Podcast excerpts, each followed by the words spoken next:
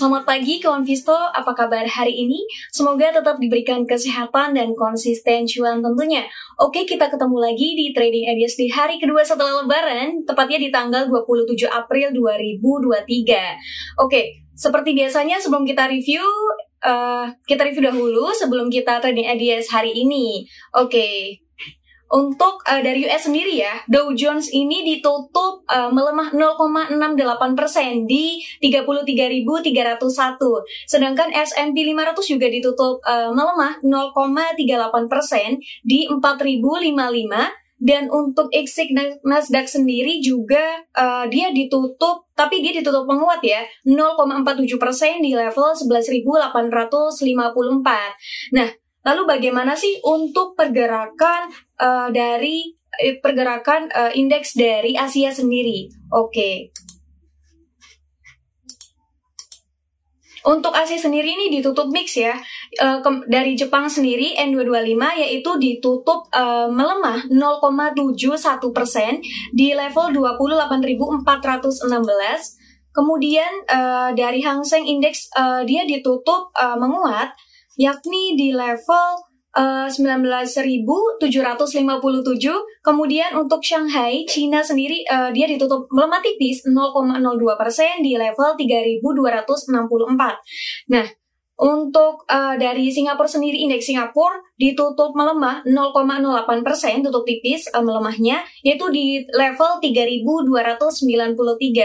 Nah, lalu bagaimana sih untuk pergerakan IHSG sendiri?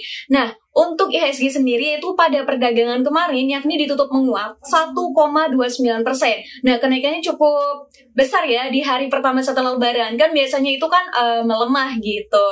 Nah uh, IHSG pas uh, perdagangan kemarin kan tutup menguat nih, yakni ditutup menguat 1,29 persen di level uh, 6.910.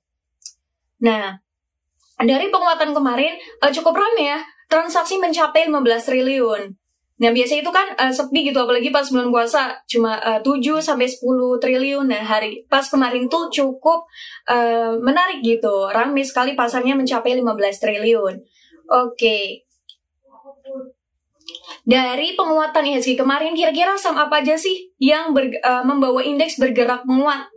Oke, nah dari perdagangan kemarin ini ada lima besar saham yang membu yang membawa indeks bergerak menguat. Yakni yang pertama ada Telkom, yang kedua ada ASI, yang ketiga ada Bian, yang keempat ada BBRI, dan yang kelima ada AMRT.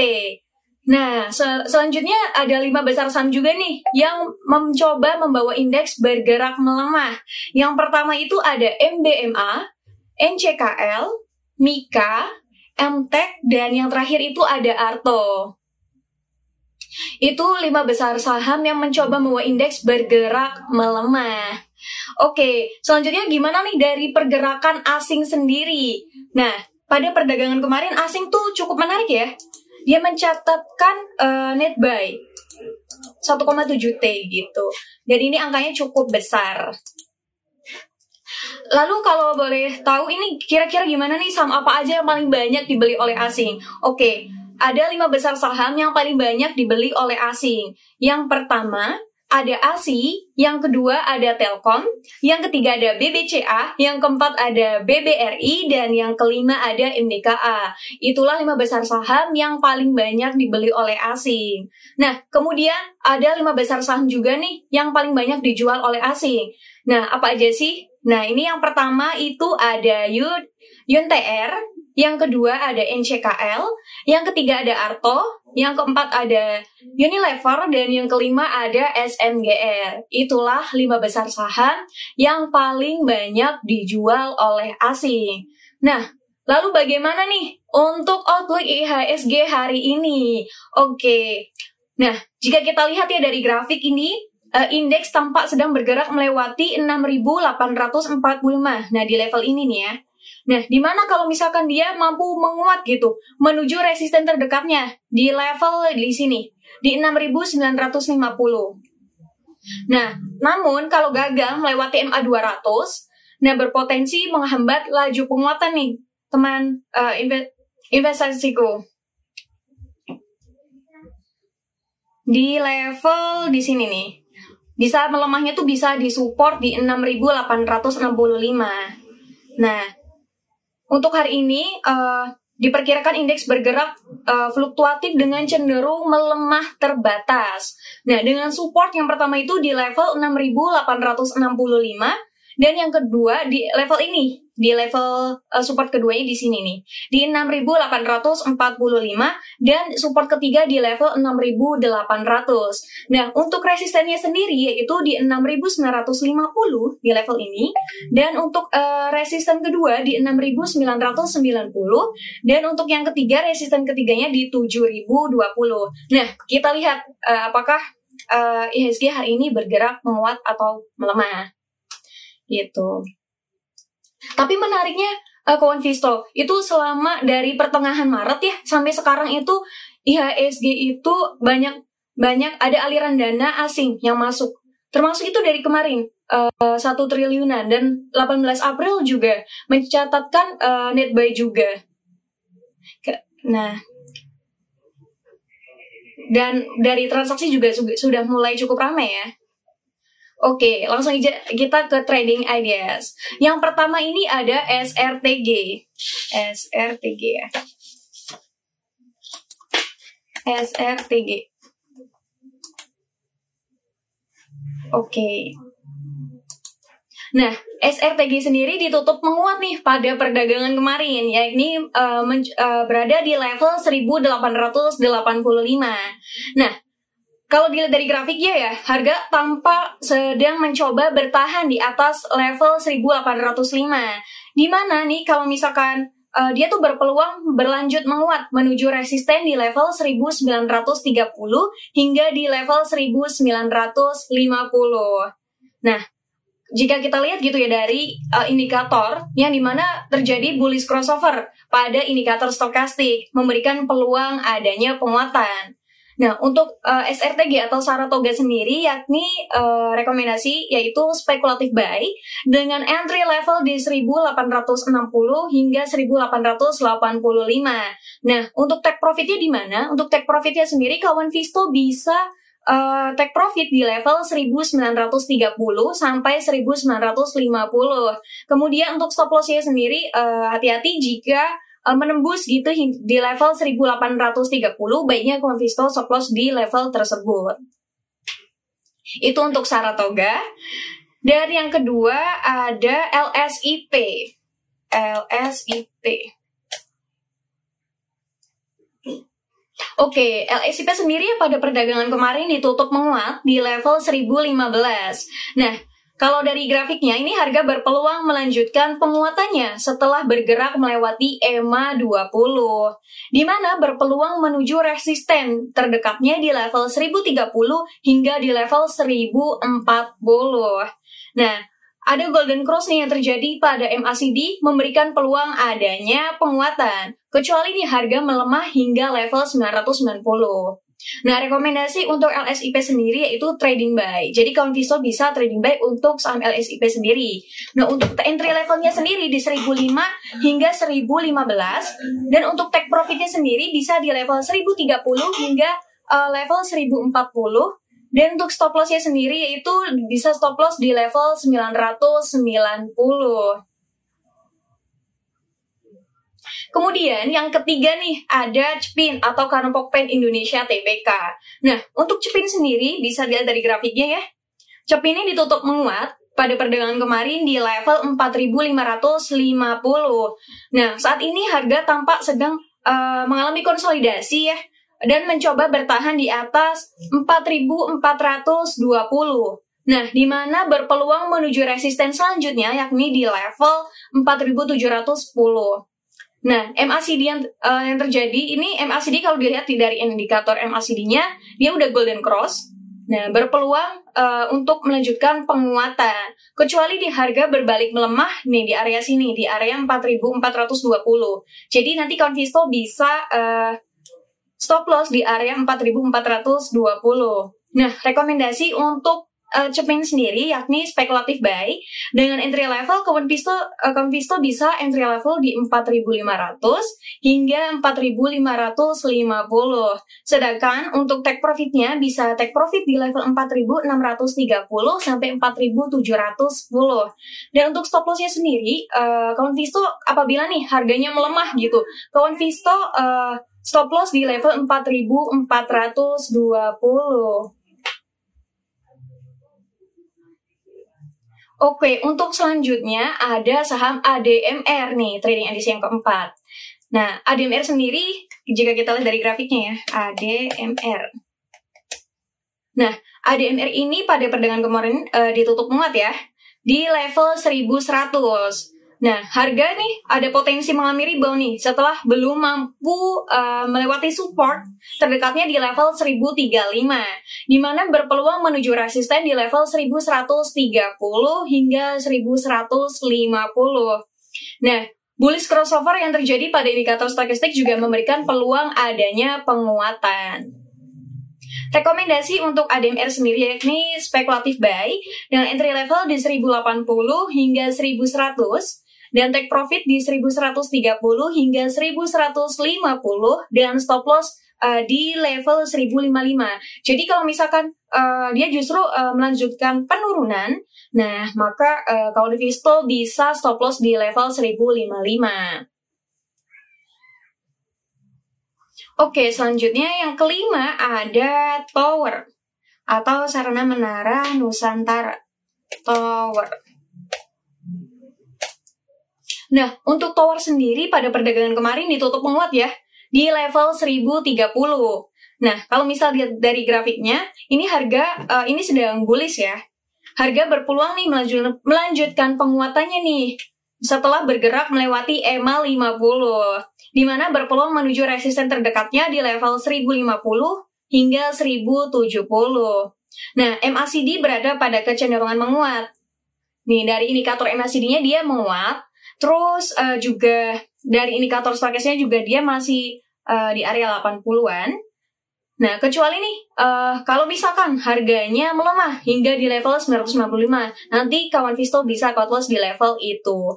Nah, rekomendasi untuk uh, tower sendiri yakni trading buy, kawan Visto bisa entry level di 1015 hingga 1030, dan take profit di 1050 hingga level 1070, dan untuk stop lossnya sendiri, Visto bisa stop loss di level 995. Oke, selanjutnya ada saham uh, eh, SMRA ya. Nah, untuk SMRA sendiri uh, pada perdagangan kemarin ditutup uh, menguat ya di level 540. Nah, jika dilihat uh, dari candlenya dia membentuk hammer candle, ada potensi untuk rebound nih kawan Visto. Dan dari uh, stokastik juga dia udah uh, bullish crossover. Dari MACD-nya juga dia udah berada di area positif. Nah, ini ada potensi untuk rebound nih. Kawan Visto bisa trading buy untuk SMRA. Nah, dia uh, dengan uh, range itu ya pakainya swing trading. Nah, Convisto bisa buy di level 530 hingga 540. Kemudian take profitnya di mana? Take profitnya sendiri di level terdekat yakni di level 550 hingga level 565. Nah, Kemudian untuk stop loss sendiri apabila nih justru harganya uh, melanjutkan pelemahan, nah Conviso bisa uh, stop loss di level 515 hingga level 500. Itu untuk SMRA.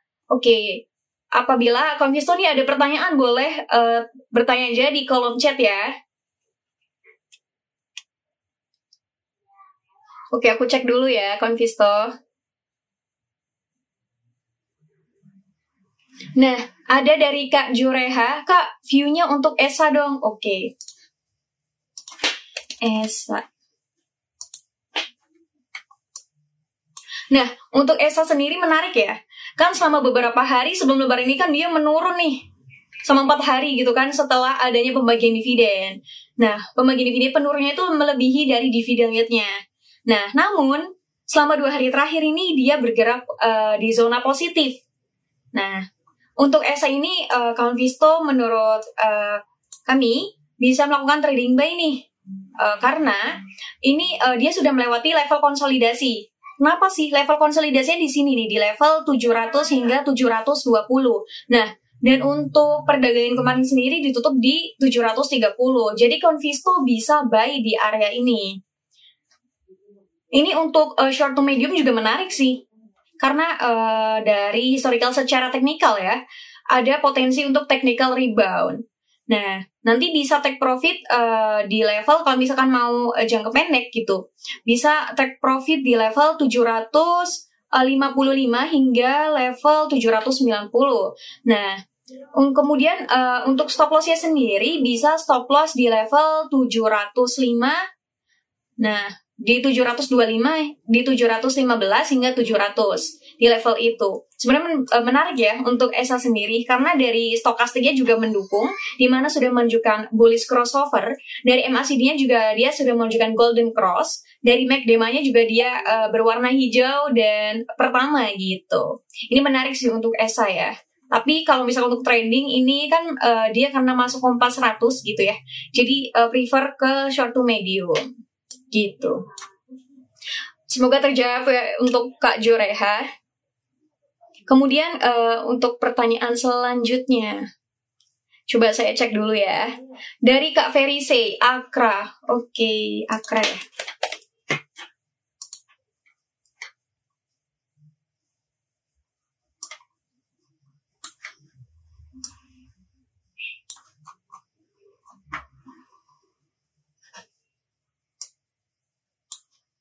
Nah, untuk Akra sendiri pada perdagangan kemarin itu kan menguat ya di level 1625. Nah, kawan Visto bisa melakukan uh, dua cara, yakni bisa buy on breakout dan juga bisa buy on weakness. Nah, kalau misalkan uh, pada perdagangan hari ini nih di, uh, dibuka menguat gitu, melewati level 1640.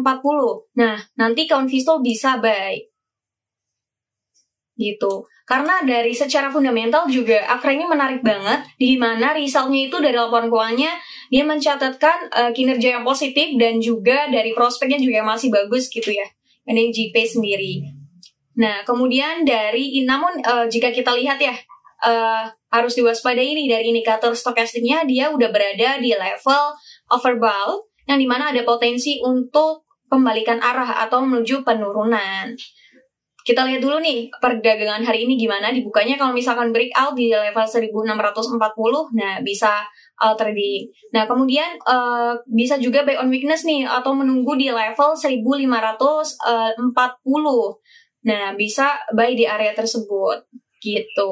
Untuk Akra sendiri. Semoga terjawab ya untuk Kak Ferise. Apabila ada pertanyaan nanti uh, tanya aja di uh, ini kolom chat ya. Untuk Kak Nazriha, Nazriha, Nazhira SBRN, Tech. Oke, okay, Tech ya.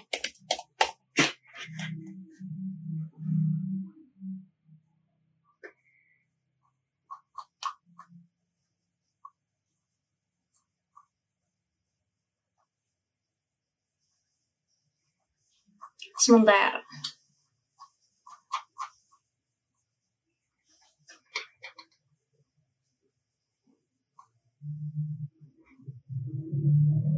Ini terkenal sinyal sebentar ya untuk uh, Kak Nazriha mungkin selanjutnya nanti uh, yang lain dulu ya. Kak Joreha BBKP. Oke, okay, BBKP.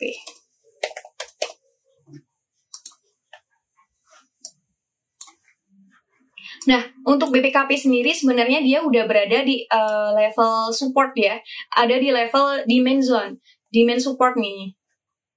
Nah, di level nih demand support itu level mana sih Kak? Di level support itu di level 104 nih hingga di level uh, eh, 100. Nah, dia tuh sebenarnya sekarang udah ada di level support. Nah, untuk BPKP sendiri ada dua strategi nih. Nunggu buy on weakness atau uh, bisa juga buy on breakout. Nah, buy on weakness-nya di mana? Di level 100 hingga di level uh, eh, 102 ya. Nah, kawan Visto bisa buy di area itu. Nah, kemudian atau bisa juga nih menerapkan uh, strategi buy on breakout. Breakout jika uh, breakout di level 107. Kawan Visto uh, bisa uh, buy di level tersebut. Kemudian untuk take profitnya gimana kalau misalkan buy on breakout? Nah, kawan Visto bisa take profit di level 109 hingga level 111 ya. Nah, untuk stop lossnya sendiri bisa stop loss di level 105 hingga 103. Itu untuk BBKP. Oh iya, kalau misalkan kemarin itu kan uh, uh, misalkan ya kebanyakan dari uh, buku besar 4 ya, Bang, itu ditutup uh, gap up kalau kita lihat. Contohnya itu seperti saham uh, BMRI ya. BMRI. BBCA coba semalam tuh ngecek uh, oh ya ASI nah ASI ya ASI ASI maaf nah untuk ASI sendiri itu uh, dia di kemarin tuh ditutup gap up ya yakni uh, di level 6700. Nah, ini hati-hati nih kan Visto untuk ASI sendiri. Kenapa? Karena dia ada potensi untuk uh, melemah gitu karena adanya celah atau uh, di mana candle yang belum terisi gitu dari grafiknya. Nah, ASI sendiri penguatan ASI pada perdagangan kemarin ini kan uh, ada sentimen karena dividen di mana dari anak usaha itu Unity Tractor membagikan dividen 20% dari uh, pendapatannya ya, pendapatan bersihnya gitu kan. Nah, untuk ASI sendiri sebenarnya kalau misalnya untuk sekarang nih baiknya sih buy on weakness aja di area level mau amannya ya di 6275. Nah, konsisto bisa buy di area sini gitu. Karena ini uh, rawan untuk ini ya melanjutkan uh, penurunan adanya karena adanya gap candle-nya. Kemudian dari indikator stokasnya juga udah berada di level overbought dan dari MACD-nya juga dia uh, sudah berada di ini ya di atas di berada di level zona positif berpotensi untuk melanjutkan uh, uh, pembalikan arah yakni uh, dead cross gitu. Itu untuk ASI. Tapi menariknya untuk BBCA sendiri itu sampai asing membeli ada transaksi gitu ya. Total transaksi itu mencapai 1 T untuk BBCA kemarin. Ini menarik sih. Gitu. Apakah ada pertanyaan lagi? Hmm, saya cek dulu ya. Oh ya untuk Kak Nazriha Touch ya.